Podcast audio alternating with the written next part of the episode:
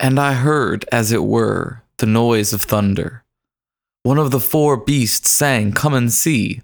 And I saw, and behold, a pale man, and his white mustache that sat on him was named Death, and Trump followed with him. And power was given unto them over the fourth part of the earth to kill with bigotry and with lies and with nukes.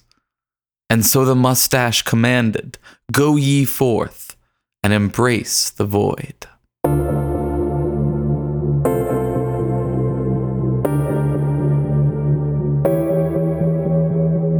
Warning this podcast contains foul language, dark invocations, and treating women like they're people.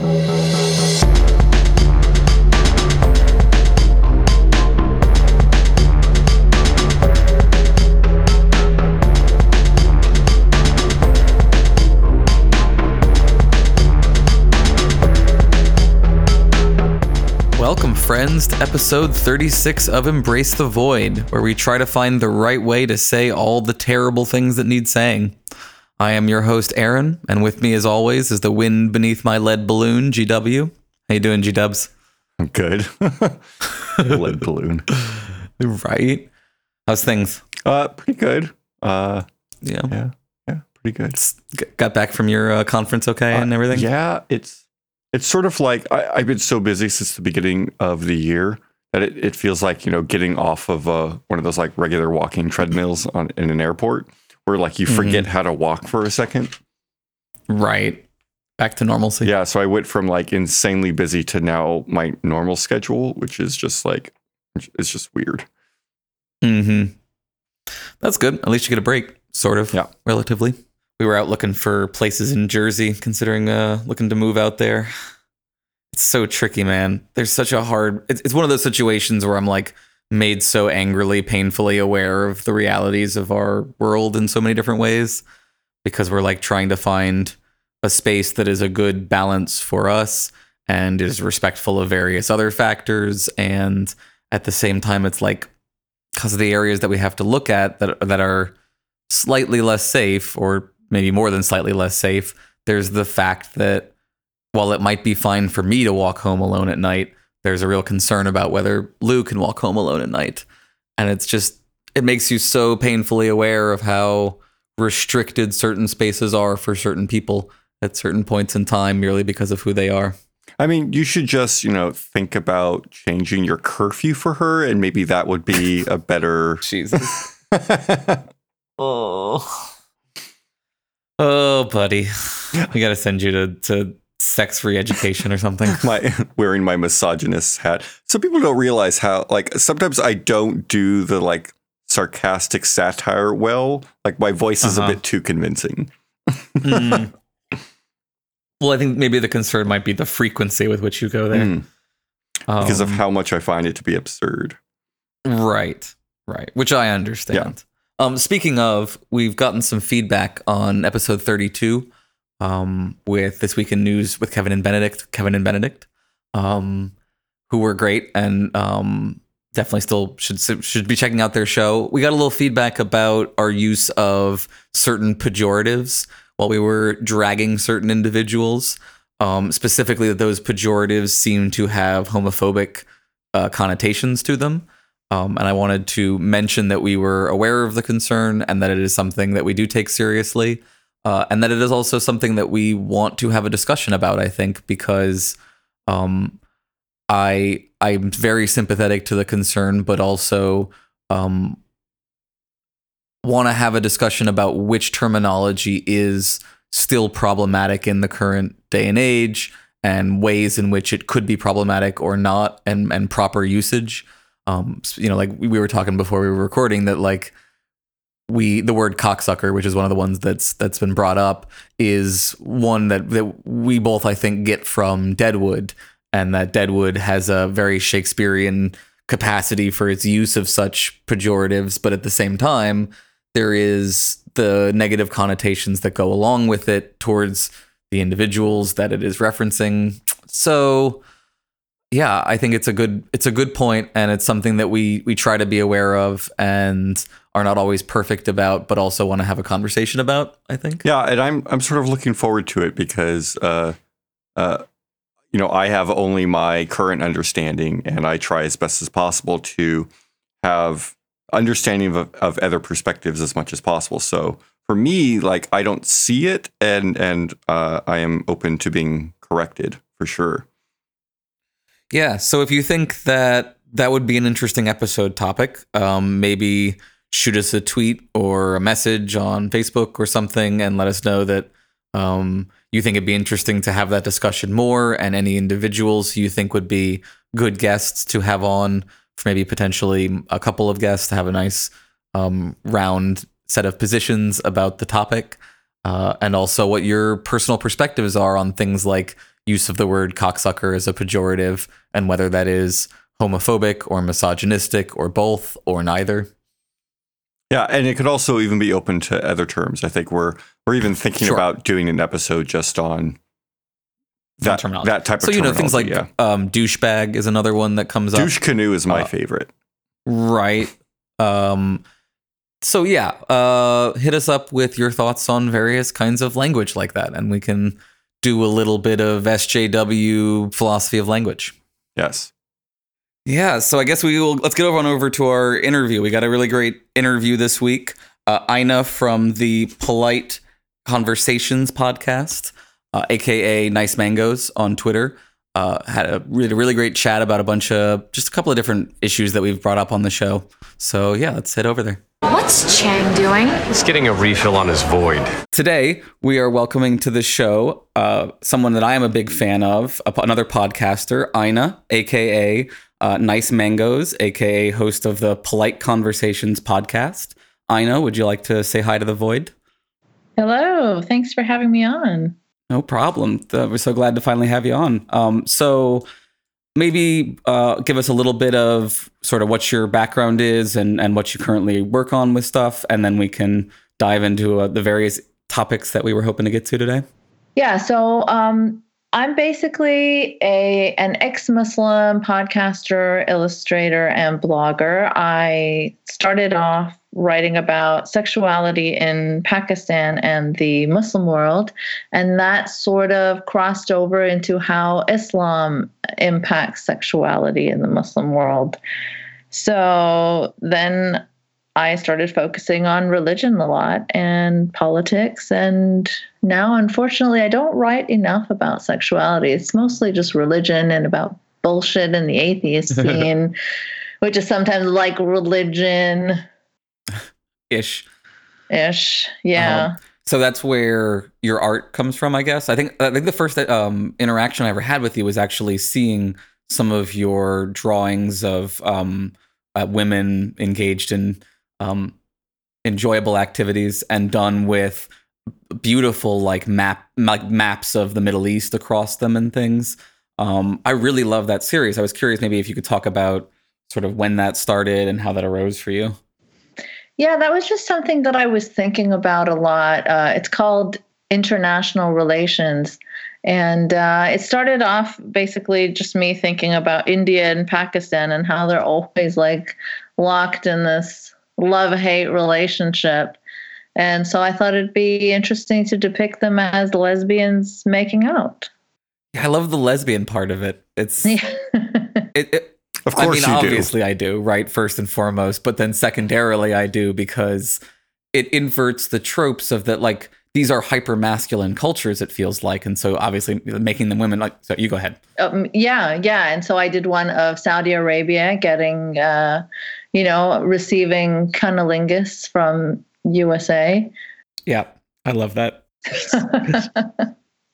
so yeah, if anyone wants any postcards of those, you can give me a shout. All right fair enough. We'll put that in the show notes for sure. They're really really pretty things. Um so you said you've sort of you, you do mostly are stuck with politics these days i guess without forcing you to say anything that'll get you um, harassed on twitter. Um, how are things going in canada these days? I feel like we don't south of the border we don't get to pay a lot of attention at the moment for reasons. Yeah, you know, you guys are a bit busy down there. we got a few things going on it's fine We're, everything's fine yeah, you might be having some presidential dick pics soon. I hear. oh god oh, I can't wait. I can. Speaking of politics and sexuality, right? right, right. Oh yeah, that should be a series. Oh yeah. Can you do you know a series of Donald Trump being pegged by Middle Eastern women? That would be a thing that I would absolutely buy postcards of. no, why? You know, I've done some illustrations of Donald Trump. Yeah. Actually, yeah. I think there could be a market there. There's no pegging ones, unfortunately. Mm, Yeah. But, um, what what were we saying? Yeah, politics in Canada, right? So Got distracted by Trump's penis again. again, hate when that happens. oh, good. Oh, but um, yeah, you know, we kind of feel it too. Whatever's going on with you guys, it's really close to home. Like we've seen the whole sort of environment tense up around here and the polarization become more extreme. Like our right wingers are more, oh, now, you know, Em- like, I mean, emboldened. yeah, more emboldened. You hear more about racist incidents and just like, you know, white nationalists coming out of nowhere. Mm-hmm. Oh, you know, thanks, Trump.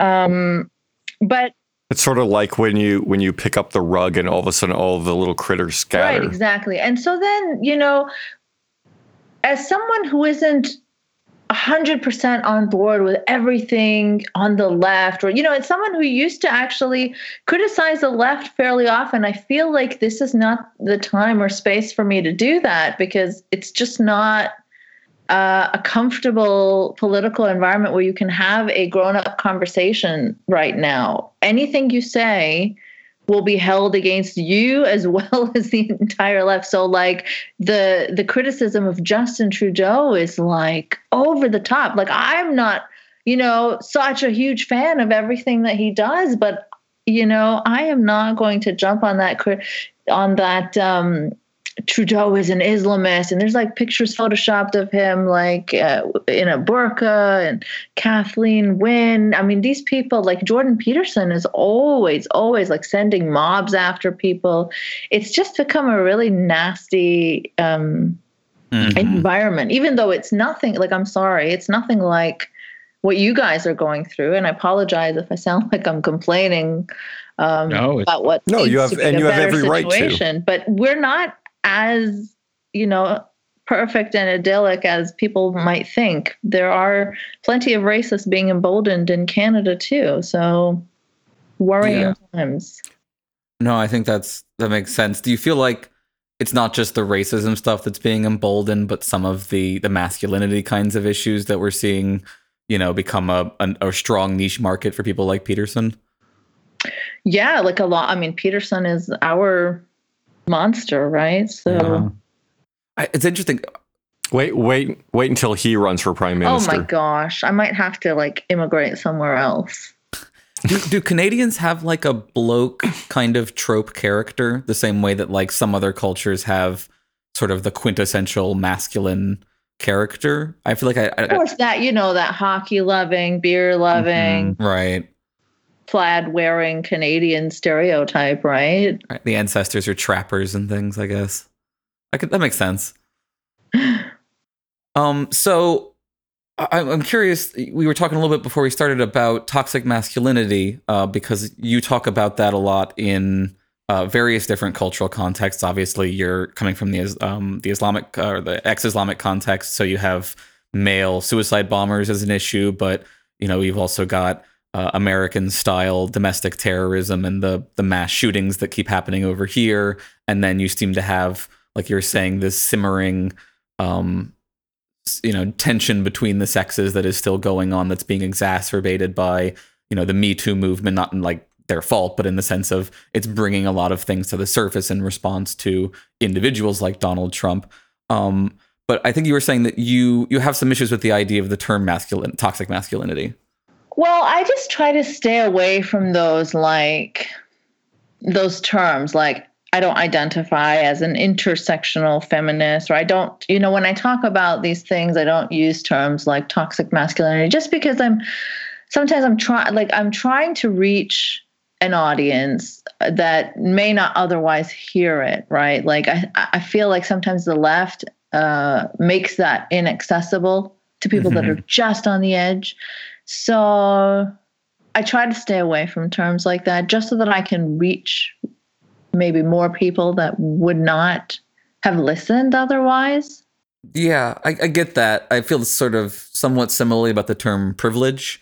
I think that it can be a useful term in academic settings, but often when you're talking to human beings, the connotations feel too judgmental. So it's often useful to talk about that I don't feel as strongly about that because Oh, really? it just seems like a very obvious thing. Like some people are more privileged than others. This like it's not attaching something like toxic to it. You know what i mean? Privilege seems It's- like if well yeah some Go ahead, people are some people are privileged. It's why even deny it? Like i don't understand the reaction to the term privilege to be honest It's funny. I don't understand the reaction to the term toxic masculinity in in, in different, slightly different kinds of ways. So I, I think it it may point to the fact that sometimes, I mean, like humans all have a slightly different interpretation of language, and so there may not be a perfect term that is going to get all audiences to hear what you really mean and not, you know, hear it through their own defensive lenses.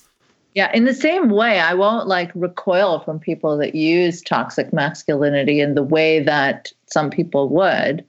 Um, but I would just advise that people use that carefully and try to explain what it means better because a lot of times people are not understanding what is meant and they just think that people are saying that masculinity in general is toxic. Which seems weird to me because if that were what we were saying, what we would say is men have to be protected from masculinity. But what we're saying, I mean, like if this is what I was t- I was arguing with someone on Twitter about this earlier, right? If I say uh, men need to be protected from toxic milkshakes, right? No reasonable person thinks that I'm saying all milkshakes are necessarily toxic. But when we put it, the word masculinity in there, I think because people are much more defensive of masculinity than milkshakes. Not everyone, but some Part of them, right? Right, because it is a part of them. Right, exactly. Milkshakes are not a part of them. So, Right. And so they hear it as yeah, being and, and and pardon? and we know that they bring all the boys to the yard. but I wonder, I I wonder if it has to do with not to go back to Trump specifically, but you know his slogan "Make America Great Again," right? It it if you think about it, it's a brilliant slogan because my idea of great, your idea of great, like it's it's a really ambiguous term, and so I wonder if what's happening is things like toxic masculinity, right? I have an idea of what I think that term means, and someone else may have a different idea of what that term means. Uh, and so there's almost like this baggage or something that comes with the terms that if we're not Yeah. careful, you know, we we try as much as possible on this show to be clear with our terms and make sure that we try to define them, so that that as we continue to use them, people know what we're referring to. Yeah. S- So let, let- let's say that we've we've run to ground the problem of terminology for a second and maybe talk see if we can actually try to manage to get to the conversation on content because it feels like so many times in these conversations we never actually ever get to have the conversation about the content. Do you feel like there is a consistent problem across several different cultures that has to do with the way that men are being raised and habituated and uh, having certain cultural expectations enforced upon them that is leading to various kinds of problematic behavior that we see? Yeah, absolutely. All the way from like uh, being attracted to violence uh, to just being entitled. hmm Yeah.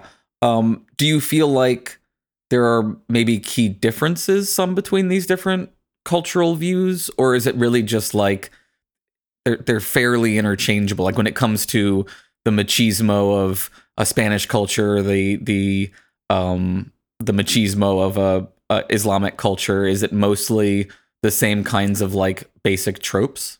Well, I think when religion gets thrown into the mix, it's Mhm. a bit different. Mhm. So, you know, people are it's not just it's not just socialization. Then you have like your your whole like um afterlife at stake and you know, you could rot in hell forever if you don't abide by so the stakes are higher. So I guess it's not the same but Mhm. maybe the core there are some core points that could be along similar themes Yeah, I think that could make sense. That could be a difference there, just in terms of intensity, at least. Do you feel like there are times when it is good to have that kind of tribal or cultural or communal identification and conditioning. This is sort of going part and um, parcel with the the toxic masculinity versus normal masculinity question. Like, is it good to have a healthy vision of masculinity, and is it good to have, you know, to be identified with certain things like, if not Islam, other communities or other groups? I think that that's just a need, right? Like people want to belong. I don't know because I, I have you know half of Twitter tells me I don't belong to any group or community or ideology, as if that to say that's their that's their group. I know the group of people that say that that's their tribe. I know. Um, but I mean, of course, there are like I remember thinking about tribalism in this way. I was at this little um, community dog show thing and they tried to like get people pumped up when the dogs were doing jumps. So they divided the um they just divided the hall by like people who were on this side of the hall and people who were on that side of the hall. And so people on that side were like cheering for this dog and people on this side were cheering for that dog. And so that really pumped people up. Like people got really into it. That was really their their team all of a sudden, you know, even though you have no prior connection with one dog or another. First, people were like really indifferent watching the show. And then when they did that, it made a big difference. So I was like, that's interesting. Like sometimes, I guess, even, you know, even for sports and things like that, sometimes tribalism can be good and playful in that way. But when it becomes serious, when you start like shunning people and neglecting people, and I, I mean, then it gets bad. But I think that there are some things that society should rightfully. I don't want to be one of those people where there's like no consequences for any ideas you hold whatsoever. I think, for example, like being a Nazi. Right. I think there should be societal consequences for that. Being an Islamist, I think there should be societal consequences for that. And if there were more consequences in a country like Pakistan, then people would think harder before they went to that extreme. It's almost like there's a fundamental thing with all of this, which is just about anything. I mean, not everything, but just about anything in moderation is fine. It's when things get taken too far, like, you know, smoking pot is totally fine in moderation, but it, but clearly would be bad if you were doing nothing right. except smoking pot for 24 hours a day. Right. You have to do at least one podcast as well. right, right. That counts. Podcasting in excess right. is very bad as well. It's true. Tell me about it. Yeah.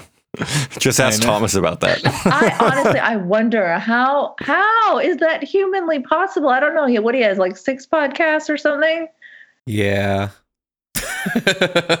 I can't I can't judge because he's an enabler for me. So don't tell him I said this, but I think he's a robot. I mean, he's a robot. It's true, actually. I built him. Ah.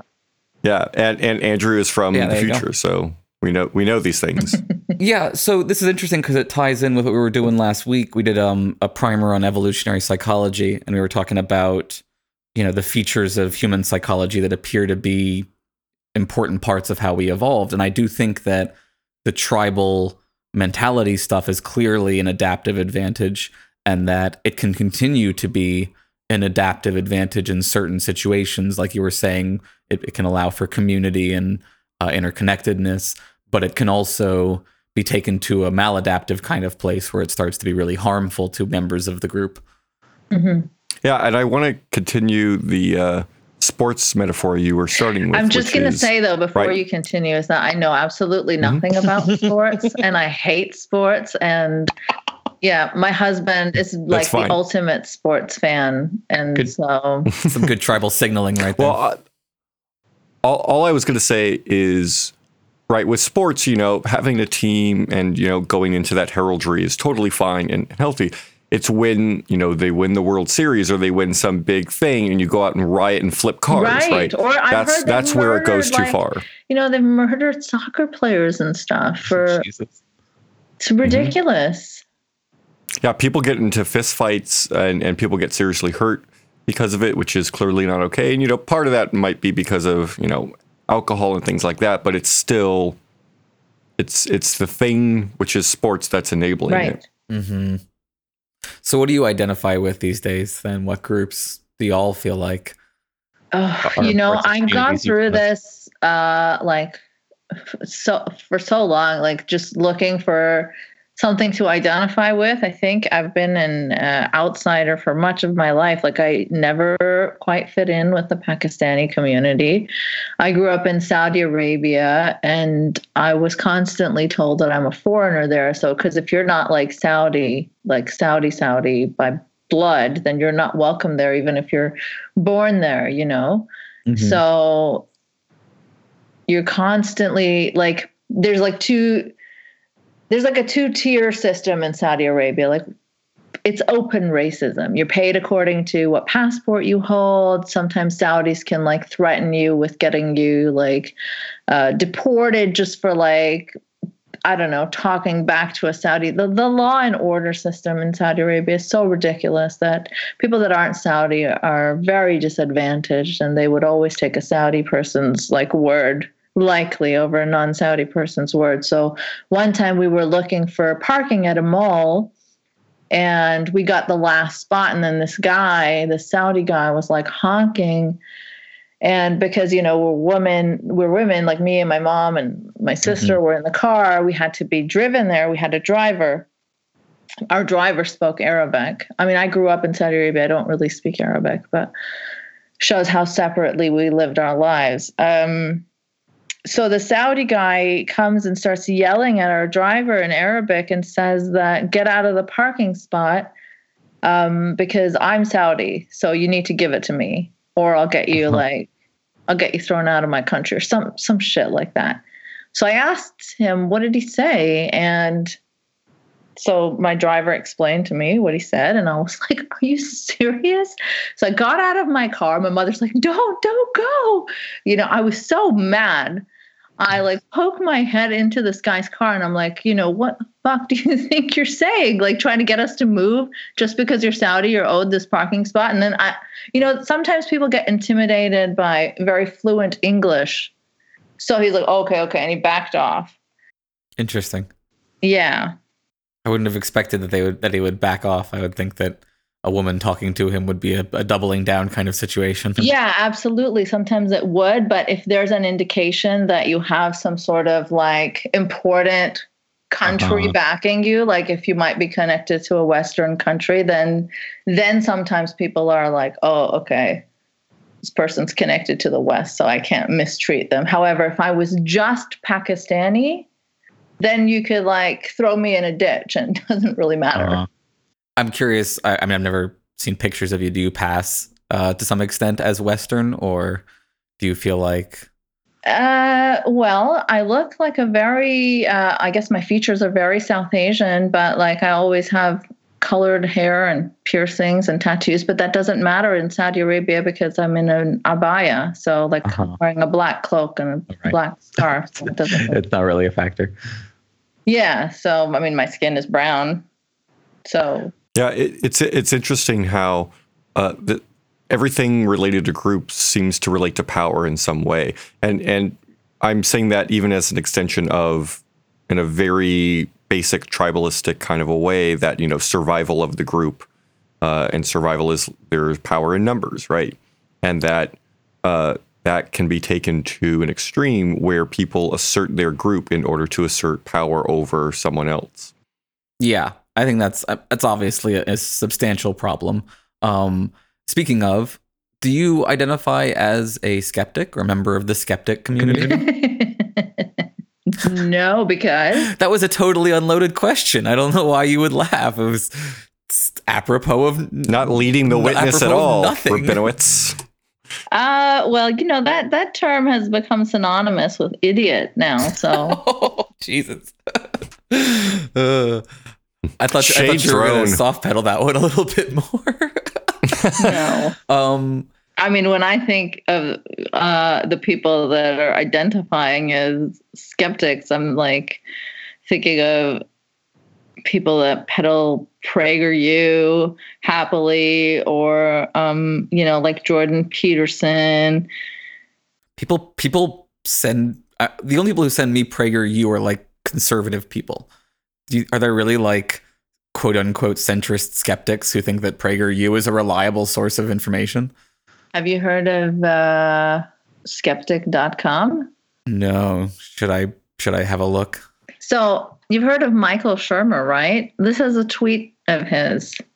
Why skepticism is important. My dialogue with Stefan Molyneux, one of the most articulate podcasters for Reason. Oh God.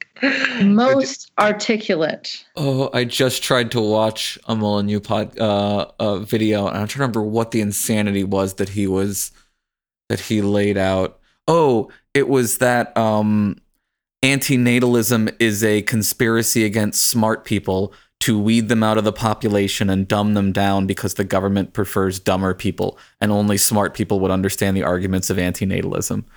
It was it was real choice stuff. Michael Shermer is full of choice stuff. Yeah, well, he was, you know, backing the the uh, conceptual penis hoax, and like, yeah, I, I can understand why you might have some skepticism towards the term skepticism. I think that makes a lot of sense. Um, so, what do you th- like, like? Let's tie this back to our tribalism issue. Does it seem like it is a, a tribalism gone awry kind of situation with people like Lawrence Krauss? Or are we really just like off to the races at this point with that problem? You mean in the sense that people aren't seeing what's obviously a pattern of bad behavior towards women and just doubling down on you know how there isn't enough evidence or how we shouldn't rush to judgment, things like that, you mean? Yeah, yeah, and how people like Oh, I thought I thought it was just because women just weren't as smart. I mean, that's just science, right? Right. Yeah, of course. Women women aren't aren't stable enough to deal with being harassed constantly and not get emotionally upset about it. It's, it's weird. Yeah. And Michael Shermer also thinks like uh, Rubin Report, who is like a promoter of this InfoWars type bullshit, is like one of the greatest people ever, one of the greatest interviewers. Like the thing, the people that he supports are just, it's just, where's, what is happening? Oh, I have a car- I have a cartoon to send you after this. I agree. Oh, yeah, I've seen it. And that's a right wing cartoon, mind I you. know. I know. Imagine how bad you've got to be when right wingers are making fun of you like this. yeah, it's a problem. It does seem like a pretty large blind spot that has really dug in deep. And it's, And it's crazy, crazy, like, like, the stuff Oh yeah, here's Michael Shermer's um, tweet about Dave Rubin. Dave Rubin, the new king of talk, the Larry King of our time, and I discuss heavens on earth, the scientific search for the afterlife. I mean, just like, please, can you not find someone that isn't a fan of Infowars that thinks there is a necessary space for Infowars to plug? Can you not find Hmm. someone else other than that? Nope. It's really hard for me not to laugh over you talking because it's just perfect. Yeah. I'm trying to look for the PragerU one, but I can't find it right now. But I'm pretty sure. I'm pretty sure. I'm waiting. I'm waiting for him to be like interviewing Alex Jones, the Einstein So, of like, our time. What do we do though? Because like I have religious friends who are coming to me like, what is going on with your people? And like, why are they obsessed with these crypto Christian traditional masculinity nonsense? And like, should we, you know, just because these people are currently pulling in a lot of hits, do we abandon this terminology, abandon the movement, and let it, you know, because this reflects poorly on us, whether we want it to or not. Like, there's no way to avoid the fact that, you know, much like people love to make arguments, well, atheists killed this many million people in the past hundred years or something. Like, people are going to come to you and they're going to say, well, okay, you're part of the atheist or the skeptic movement. Look at how these atheists who are supposed to be better than Christians, look at how they dealt with Lawrence Krauss. Look at how, like, they were completely dismissive of all this information until certain leading white males within the movement s- decided that they had finally been convinced. And then all of a sudden, all of the claims of wait for due process disappeared up in a cloud of smoke. Like, how do how do we how do we re- recapture our our brand at all? Well, I, I don't, I honestly, I feel like, you know, the rug has been removed from beneath my feet and I don't know what's, I don't know what's happening. Imagine like how I feel like having left Islam, having left Saudi Arabia and, you know, thinking that, you know, yes, I found this movement of people that understands how bad these regressive ideas are, these traditional gender role things are and and now we're back we're back there. Like of course in a more polished version like you know he, peterson is no salafi imam but he kind of is. Uh, like if a salafi imam was um you know more educated and sophisticated and Yes, speaking english He is to them what like Richard Spencer is to, you know, Nazis. pardon Yeah. Uh, it, Oh, I was just saying that he is to those kinds of Islamists the way that like Richard Spencer is to Nazis. You know, he's he's the polished, rebranded, rebooted version uh to some extent. to some extent i mean i think richard spencer is like the whole nazi movement of 2018 is polished and rebranded i don't think the whole islamist movement has been polished yet though we're heading there because they are really picking up on this mra stuff from the west and they love it and they use Uh-huh. that terminology and there Yeah. are some islamist fans of jordan peterson that are like you know you know, we should hate feminist Muslimas and brothers do not marry feminists. Find yourself a good anti SJW Muslima to marry. And look at this great man, Jordan Peterson, preaching about traditional gender roles and questioning whether women and men can work together. We don't know, you know, like they love this shit. So they're picking it up. Well, that's good because in the past, when the West has foisted parts of its culture onto um, the Middle East, that's always worked out well. So I'm sure this will go great for us.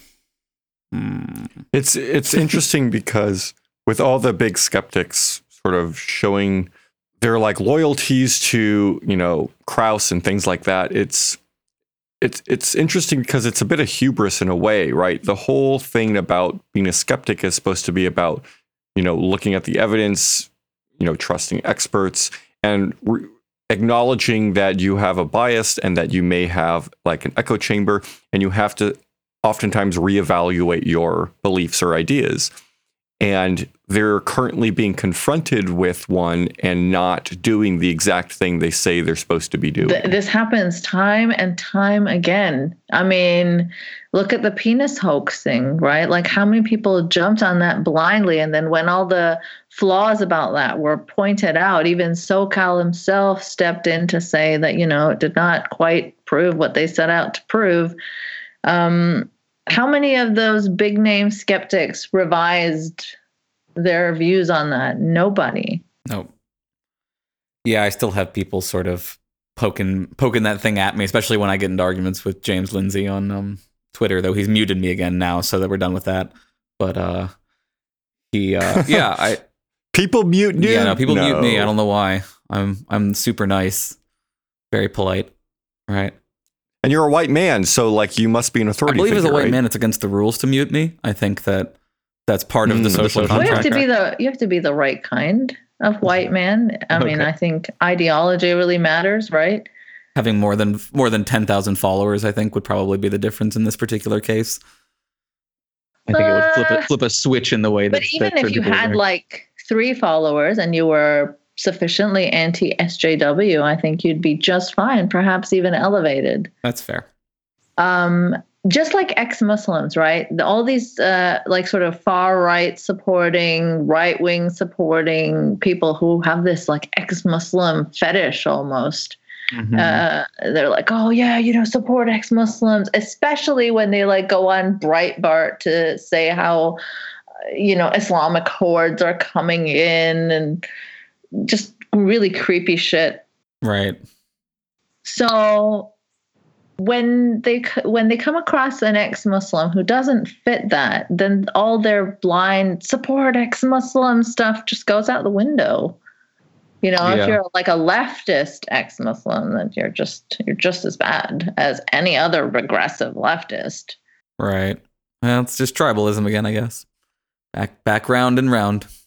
Where they told me a woman who you know grew up in Saudi Arabia that I was not sufficiently suppre- uh, oppressed in in Saudi Arabia. Right. Yeah, you got to have some oppression Olympics thrown in there. So sadly, I think we Very are um, out of time, unfortunately. But I wanted to give you a chance to plug where people can find you, and of course, we'll put a link to your art stuff in the show notes. Cool. Um, you can find me on Twitter at Nice Mangoes. And you can find my podcast at soundcloud.com forward slash polite conversations. That's great. And it's an absolute must follow on Twitter, I- in my opinion. So get on that. Yeah, you must you must Do it. succumb You don't to have this free will. tribal Just do group. it. Just do it. Okay. Okay. Well, thank you so much for joining us, Eiynah, and we'll see you on the on the internet. Yep. See you out there. Yeah, thanks. Is that what you think you are? A hero? Saved the world, didn't I? Once. Talk to me after you've done it a couple more times. So our hero of the week is Blair Braverman, which has to be the best adventurer name ever conceived. Uh, because also it's not just a made up name; they're actually an, like she's actually an adventurer. Like she's like a dog sled racer, an author, like a nonfiction writer. She's like practically Indiana Jones. Yeah, this, she's amazing. This um thanks goes out to Brian Henriksen on this one as a suggestion. She is described as the 21st century feminist reincarnation of Jack London. Uh, she was first recommended to me as a really good Twitter follow, and I absolutely agree. Her Twitter is equal parts incredibly cute doggos in snow and sort of social justicey kind of discussions. I think uh, she probably she might have shown up on some people's radar a little while ago for a BuzzFeed article that she wrote about uh, what she's learned from having a trans partner. Yeah, I'm yeah, I'm So gonna link definitely that. check that one Yeah, out. I'm gonna link that in our show notes Yeah. for sure. Because I haven't read it and I definitely want to read it. Yeah, and she's just doing all of this really interesting, sort of amazing work, um, bringing attention to various issues while also uh, being a, a feminist out in the wilderness in a traditionally male-dominated situation. Yeah, I feel like we've had a couple of those, right? We had that that young girl Mhm. who was on the what North Pole, right? Who brought a yeah, sandwich. went to both poles. Yeah, yeah, yeah. yeah, this is basically that plus a lot more doggo pictures. So I, I 100% recommend the uh, Twitter follow for sure, and then check out the article and um, some of her books sound also pretty interesting. Though I haven't gotten a chance to look at those yet. Yeah, there's one that's called "Welcome to the Goddamn Ice Cube." it's just a great name. She sounds like she's a pretty solid writer, Right. is what I'm saying. yeah. So uh, thanks to that one. And if you have more um, hero of the week suggestions, please pass those along. We're we're looking to try to, especially people who folks might not necessarily know about. We're really trying to highlight individuals who need more attention. Yeah. Who don't who aren't like these individuals who are amazing and are inspiring, but have already successfully broken through in, in their inspirational activities. Right. And then selfishly, then we won't go to like, oh crap, we need a person that we need to promote for our need hero. someone oh obvious crap, and we have to do that right now. yes. So help us out.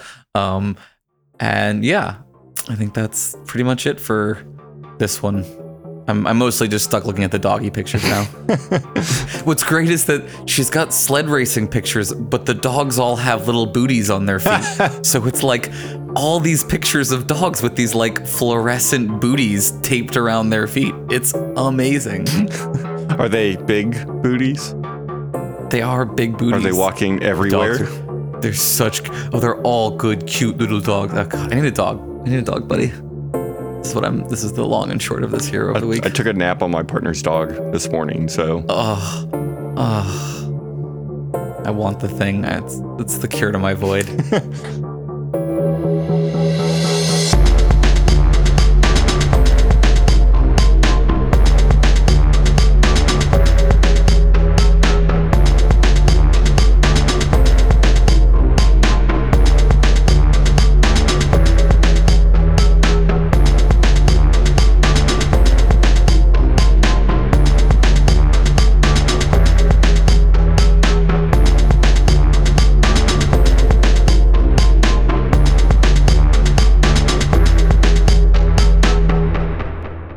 Yes, we've got a great interview tonight. Um, oh, tonight. What am I doing? Right. So we've got a great interview this week. Uh, Eiynah from the Polite Conversations. I, I'm going to take that again just to get the fucking uh out of there. Yeah. Jesus. come on, Aaron. Get it together. sucky. Uh, no. Um, Do I need to get you a Meeseeks? I'm good. And he could like rub your shoulders. Oh, he's getting it. Can't do.